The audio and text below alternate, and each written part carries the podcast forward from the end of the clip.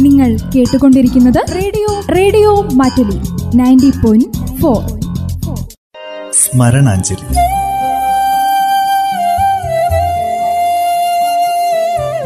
ഓർമ്മകളിൽ മാത്രം ജീവിക്കുന്ന പ്രതിഭാശാലികൾക്കുള്ള പ്രണാമം. സ്മരണാഞ്ജലിയിൽ ഇന്ന് പ്രിയ ബാലസാഹിത്യകാരി സുമംഗലയെ ഓർമ്മിക്കുന്നു.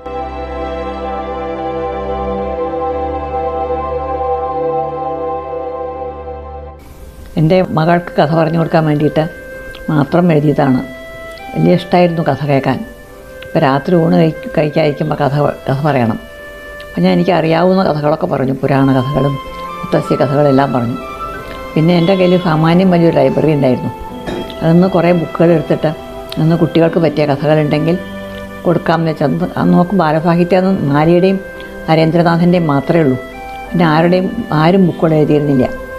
അപ്പോൾ അത് അത് മാത്രം കഴിഞ്ഞപ്പോൾ പിന്നെ ഒന്നുമില്ല അതേ. പിന്നെ ചിലതിലൊക്കെ കുട്ടികളുടെ കഥാപാത്രങ്ങളാണ് പക്ഷെ കുട്ടികൾക്കുള്ള കഥകളല്ല. അപ്പോൾ അത് വായിക്ക വായിച്ചു കൊടുക്കാൻ നിവൃത്തിയില്ല. അപ്പോൾ ഉദാഹരണമായിട്ട് മാധവിക്കുട്ടിയുടെ ദൃക്സാക്ഷി നുണകൾ ഗോഫായി പറഞ്ഞ ഗോഫായി തൊന്ത അതൊന്നും കുട്ടികൾക്ക് കുട്ടികളുടെ കഥാപാത്രങ്ങളാണ് പക്ഷെ കുട്ടികൾക്ക് പറയാൻ കൊടുക്കാൻ പറ്റില്ല. എം ടി ഓഫീസിനായിട്ട് അതെ കുട്ടികളുടെ കഥാപാത്രങ്ങളായിട്ടുള്ളത് കുട്ടികൾക്ക് പറഞ്ഞു കൊടുക്കാൻ പറ്റില്ല. അപ്പോൾ അത് കാരണം പിന്നെ ഞാൻ എന്താ വേണ്ടതെന്ന് ആലോചിച്ചപ്പോൾ ഒരു ദിവസം ഞാൻ എന്റെ ഞങ്ങളുടെ വീട്ടിൽ വളർത്തുന്ന ഒരു പൂച്ചയെ പറ്റിയിട്ട് ഞാനൊരു കഥ എഴുതി. കുറിഞ്ഞി പൂച്ചയുടെ ഒരു ദിവസം അത് മകൾക്ക് വായിച്ച് കേൾപ്പിച്ചു. അപ്പോൾ ഇഷ്ടമായി പിന്നെ പിറ്റേ ദിവസം ഞങ്ങളുടെ വീട്ടിലത്തെ പട്ടി എപ്പോഴും അകത്തേക്ക് ഓടി വരാറുള്ള ഒരു അണ്ണാൻ. അടുക്കളയിലേക്ക് ചെരിഞ്ഞ് ചെരിഞ്ഞ് നോക്കുന്നുണ്ട് കാക്ക. പിന്നെ ഞങ്ങളുടെ പശു. ഇതിനെപ്പറ്റിയൊക്കെ എഴുതി. ഞാൻ അഞ്ച് കഥകൾ തുടർച്ചയായിട്ട് എഴുതി. പിന്നെ അതൊക്കെ ബുക്കായിട്ട് വന്നത് ആയിരത്തി തൊള്ളായിരത്തി അറുപതിലാണ് എത്തിയത്. ബുക്കായിട്ട് വന്നത് ആയിരത്തി തൊള്ളായിരത്തി അറുപത്തഞ്ചിലാണ്. അതിന്റെ ഇടയിൽ പൂമ്പാറ്റ എന്നുള്ള മാസിക തിരുവനന്തപുരത്ത് പുറപ്പെട്ടു. പി എ വാര്യരായിരുന്നു അതിന്റെ ഉടമസ്ഥനും പത്രാധിപരും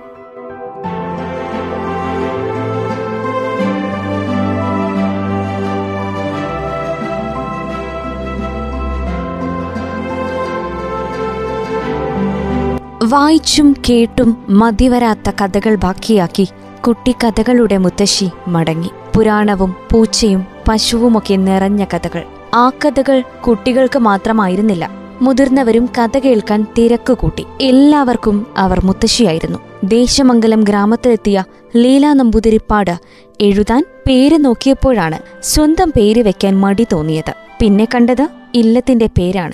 ദേശമംഗലം മന. അതിൽ മംഗലയ്ക്ക് മുന്നിൽ സൂചേർത്തപ്പോൾ സുമംഗലയായി.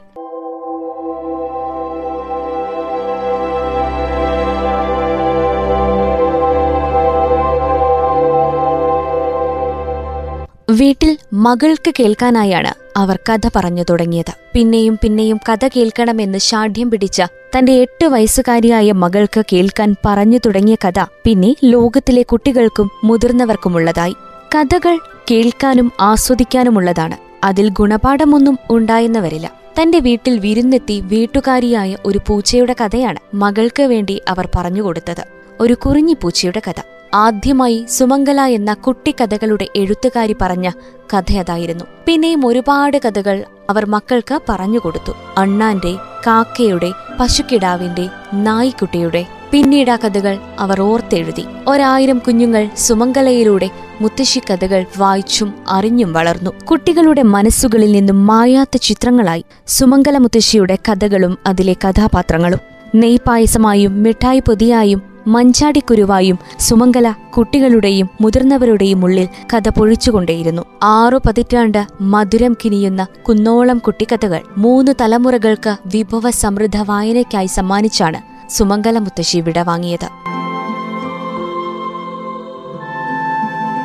ആയിരത്തി തൊള്ളായിരത്തി മുപ്പത്തിനാല് മെയ് പതിനാറിന് പാലക്കാട് ജില്ലയിലെ വെള്ളിനേഴി ഒളപ്പമണ്ണ മനയിൽ പണ്ഡിതനും കവിയുമായ ഒ എം സി നാരായണൻ നമ്പൂതിരിപ്പാടിന്റെയും കുരൂർ മനയിലെ ഉമാ അന്തർജനത്തിന്റെയും മകളായാണ് ലീല നമ്പൂതിരിപ്പാടിന്റെ ജനനം. ഒറ്റപ്പാലം ഹൈസ്കൂളിലായിരുന്നു വിദ്യാഭ്യാസം. ആയിരത്തി തൊള്ളായിരത്തി നാൽപ്പത്തിയെട്ടിൽ പത്താം ക്ലാസ് പാസ്സായെങ്കിലും തുടർന്ന് കോളേജിൽ പഠിക്കാൻ പ്രായം തികഞ്ഞിരുന്നില്ല. അച്ഛൻ ഒ എം സി നാരായണൻ നമ്പൂതിരിപ്പാടിന്റെ കീഴിൽ സംസ്കൃതവും ഇംഗ്ലീഷും പഠിച്ചു. പിന്നീട് കോളേജിൽ ചേർന്നില്ല. പതിനഞ്ചാം വയസ്സിൽ വിവാഹിതയായി. യജുർവേദ പണ്ഡിതനും ഭൂഗർഭശാസ്ത്രത്തിൽ ബിരുദധാരിയുമായിരുന്ന അഷ്ടമൂർത്തി നമ്പൂതിരിപ്പാടായിരുന്നു ഭർത്താവ്. വിവാഹത്തിനു ശേഷം കേരള കലാമണ്ഡലത്തിൽ ജോലിയിൽ പ്രവേശിച്ച സുമംഗല. പിന്നീട് അവിടുത്തെ പബ്ലിസിറ്റി ഓഫീസർ ചുമതല വഹിച്ചു.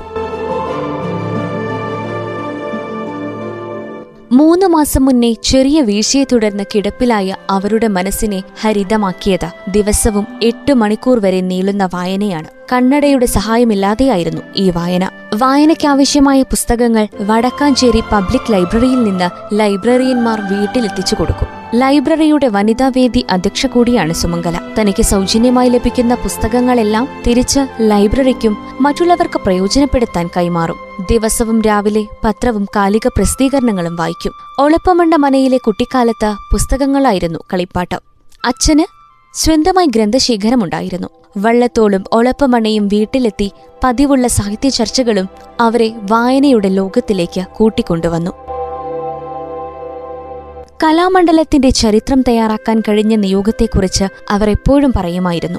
കലാമണ്ഡലത്തിലും കഥകളിയിലും സുമംഗലയുടെ മുദ്രയുണ്ട്. അറുപതുകളിൽ കലാമണ്ഡലത്തിന്റെ മേന്മ വിദേശത്തേക്ക് കൂടി എത്തിക്കുന്നതിൽ രാവും പകലും ഉറങ്ങാതിരുന്നാണ് സുമംഗല ആ മുദ്ര ചാർത്തിയത്.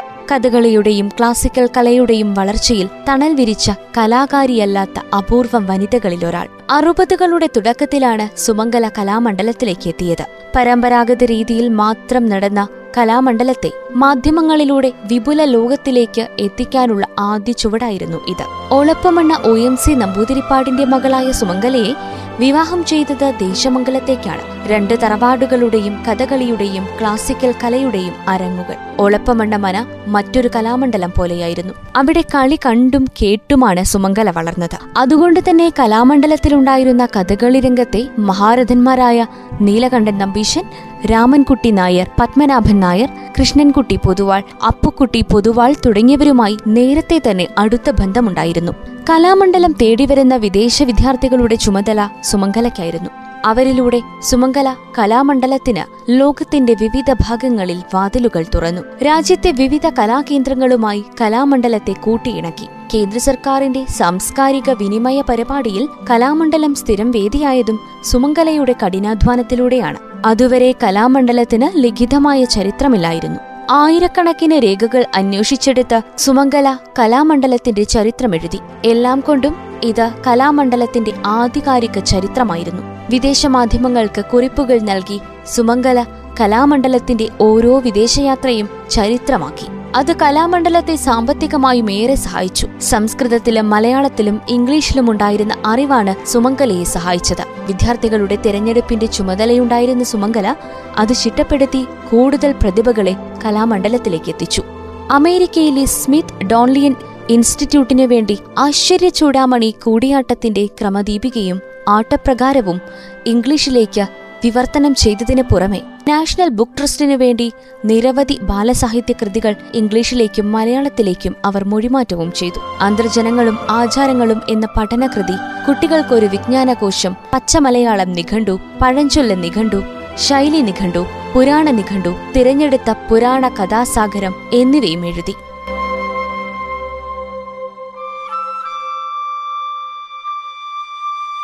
ചെറുകഥകൾക്കും നോവലുകൾക്കും പുറമെ കുട്ടികൾക്ക് വേണ്ടി അൻപതോളം കഥകളും ലഘുനോവലുകളും അവർ രചിച്ചു.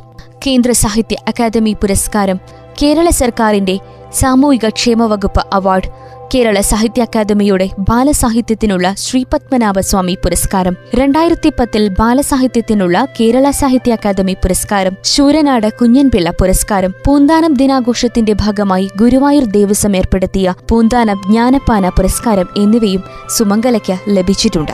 പറഞ്ഞാലും പറഞ്ഞാലും തീരാത്ത കഥകൾ ബാക്കിയാക്കി വിടവാങ്ങിയെങ്കിലും അവരിനിയും ജീവിക്കും. തന്റെ ചെറുകഥകളിലൂടെയും നോവലുകളിലൂടെയും ആറു പതിറ്റാണ്ട് മധുരം കിനിയുന്ന കുട്ടിക്കഥകളിലൂടെയും ഏവർക്കും പ്രിയങ്കരിയായി.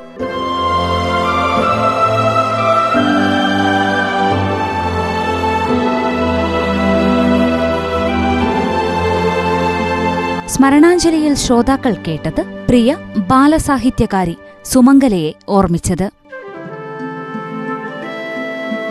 നിർവഹണം ഭാഗ്യലക്ഷ്മി.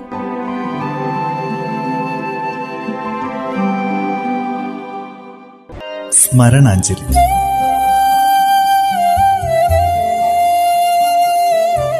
ഓർമ്മകളിൽ മാത്രം ജീവിക്കുന്ന പ്രതിഭാശാലികൾക്കുള്ള പ്രണാമം.